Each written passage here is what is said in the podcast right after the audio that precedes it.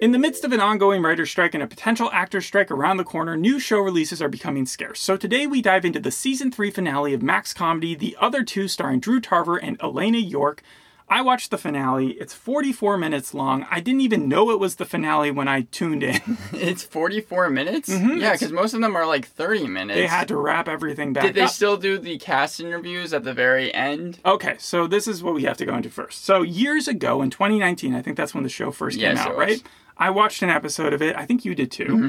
And the jokes didn't land. There were two unlikable leads um, that were trying to leech off their brother's success, and they'd end the shows with like an interview with the cast and the creators, and the whole thing was just mediocre to bad, in my opinion. So you didn't like the first season?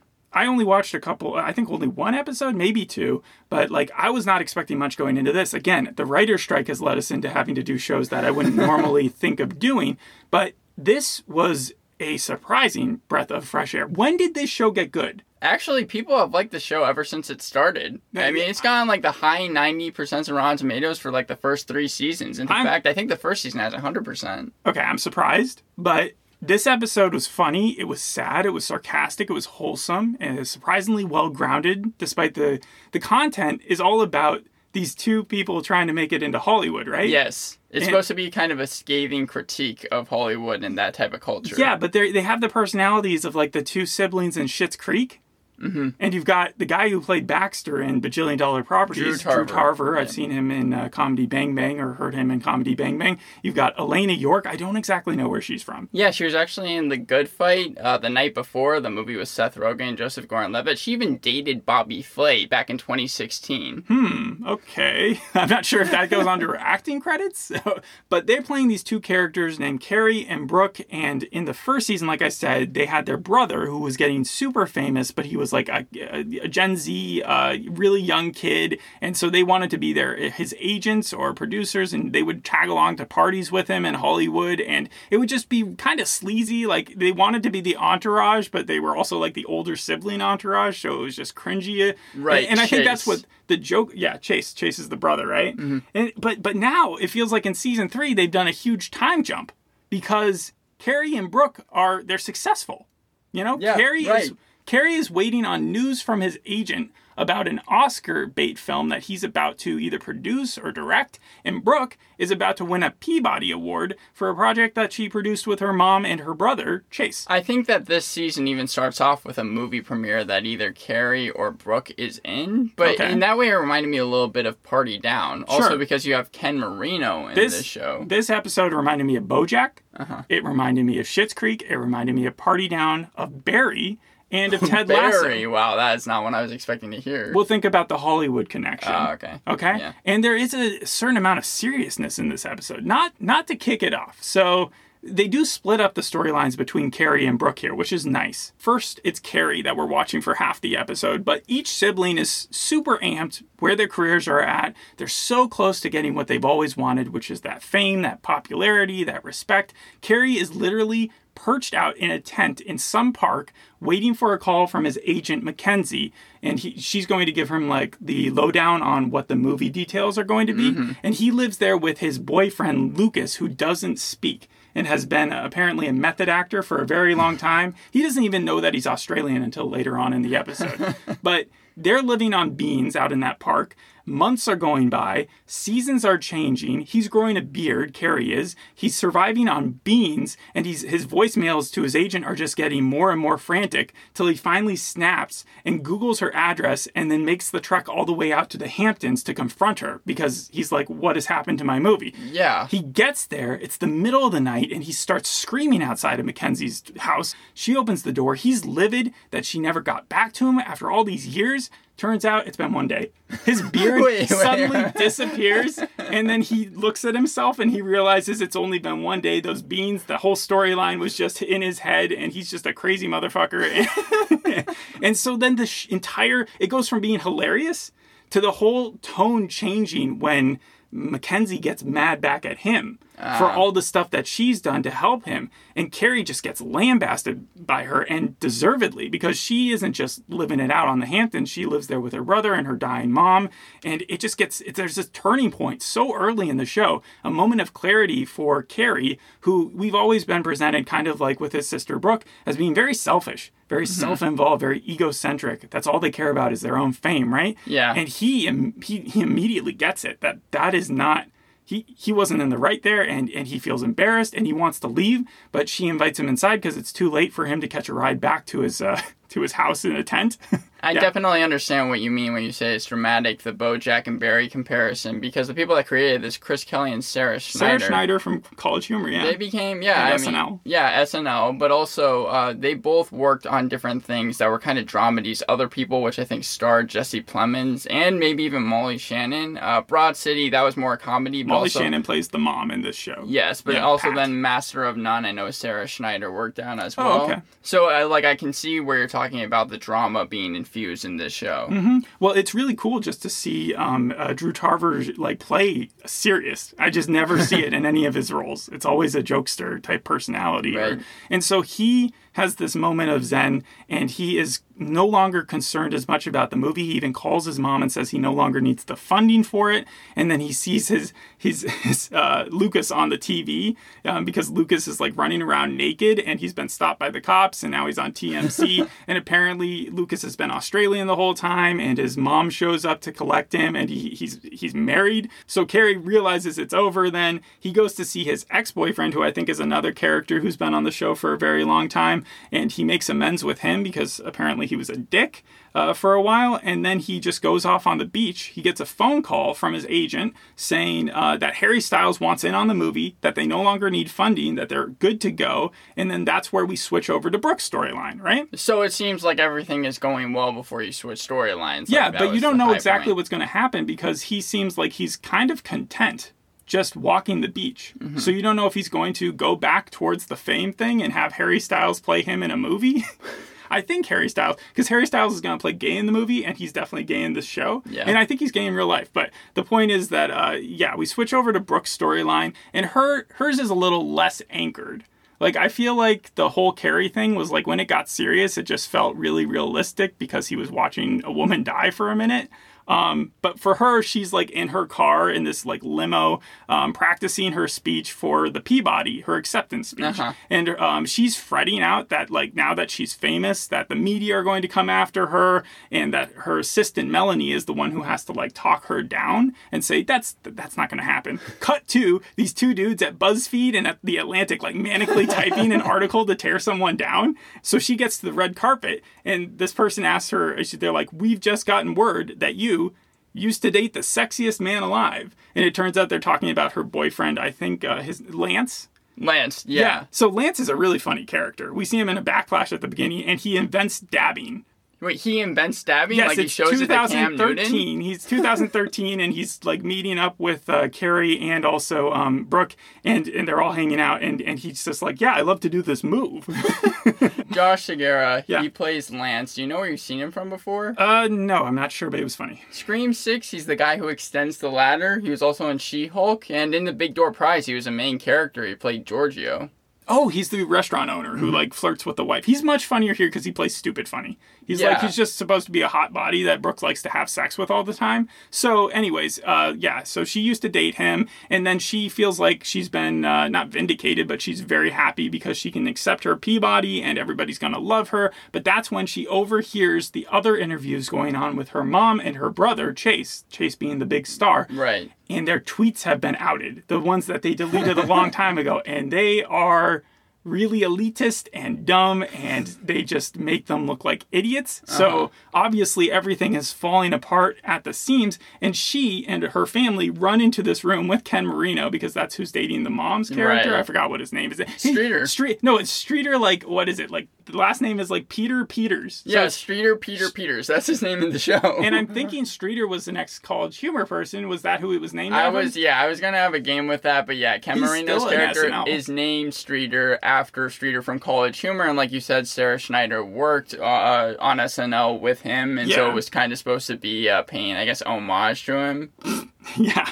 But anyways, they're all there, huddled up and uh, freaking out about these text or these uh, tweets that have gotten out. And at this point, um, uh, Brooke sends everybody, uh, all the people who aren't her family, out of the room. The agents and stuff, even Wanda Sykes, I think. And she collects everybody's phone and she's like, "We can't deal with this right now." But that's when the news comes on and we see Lawrence O'Donnell at MSNBC reporting on the tweets and calling these people trash cans of human beings. I saw Lawrence O'Donnell in the credits for this playing himself. Yeah. So okay, you literally see a newscast with him. I and got it. so Brooke, Brooke, uh, she's really concerned about her Peabody. She just wants to be famous, so she leaves the room with her family, just like freaking out. And that's when the family decides they need a fall guy. They look to Ken Marino, but before anything can happen with Streeter getting called the fall guy, they see um, uh, Brooke get on the news with Lawrence O'Donnell. And in fact, she is doing kind of the mature thing and taking the fall for them. Mm. She's their agent and she says, All those tweets that came out, I actually wrote them. I'm the PR person. I'm the representation. They actually didn't want to tweet those things, and I forced them to. And so she's taking, and they take the Peabody away from her on the news. And also, they ask her awkward questions like, So when your mom was going through a very public breakup and she issued the tweet, uh, I miss your giant dick to Ken Marino's character, Streeter, um, that was you. and she was like, Yeah, yeah, yeah, absolutely. I was actually talking about my boyfriend, Lance. And then Lance uh, affirmed it, even even though he knew it was untrue. And can, so, can we go back to yeah. Ken Marino's character for okay. a quick 2nd mm-hmm. What is the difference between uh, not much Streeter, Peter, Peter, and yeah, and Ron Donald from Party Down? Not much. He he plays the Ken Marino type, and that's what I like about it, because we have the two main characters in this episode being rather mature and coming to grips with who they are and kind of growth growing, and everybody else around them is still stupid crazy.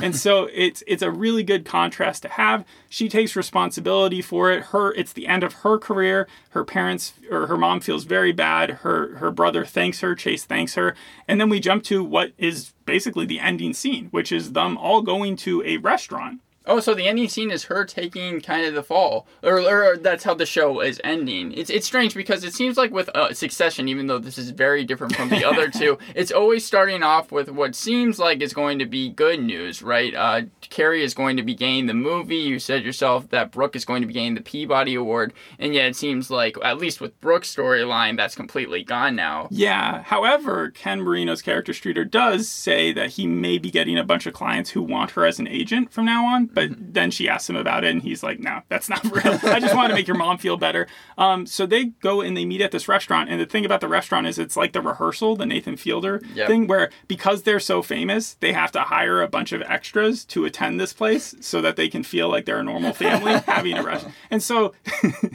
Everybody's seated down. Cary walks up and sits down. You've got the whole family uh, there. Lance and um, uh, Brooke have gotten back together. In fact, they're having sex all the time. And then Cary launches into his story about how he got the call about Harry Styles wanting to be in his movie, but then he hung up and he didn't want that anymore. He felt like his purpose was different and that he just needed some time to be himself. And so he hung up the phone. He walked the beach. He ended up um, uh, renting one of the beach houses for like a week, and then he decided that he was going to read a book, and he did that. And then he started. It was just very peaceful. And he's describing this, and you could hear his sister like excuse herself to go have sex with her boyfriend in the back, well, just over voiceover while he's like we're being shown him walking the beach and stuff. And then he meets up with these like dudes that he uh, used to work with who had like cast him in some role, and so he has some new connections there. And it just felt very nice. Like so, I, what they want. So basically, it's what they wanted in the end. At least for Cary's storyline, he it, realized he really didn't. It wasn't that he doesn't want fame. It's just that he thinks that he can get there in a more natural way now. Like he's he doesn't need to be as greedy or selfish to get there. Maybe. And then for her, at the the very ending scene is Ken Marino giving or Streeter giving her a call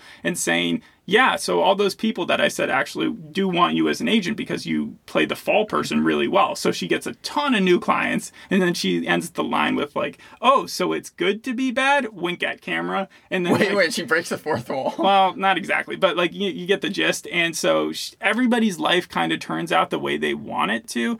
It's a happy ending.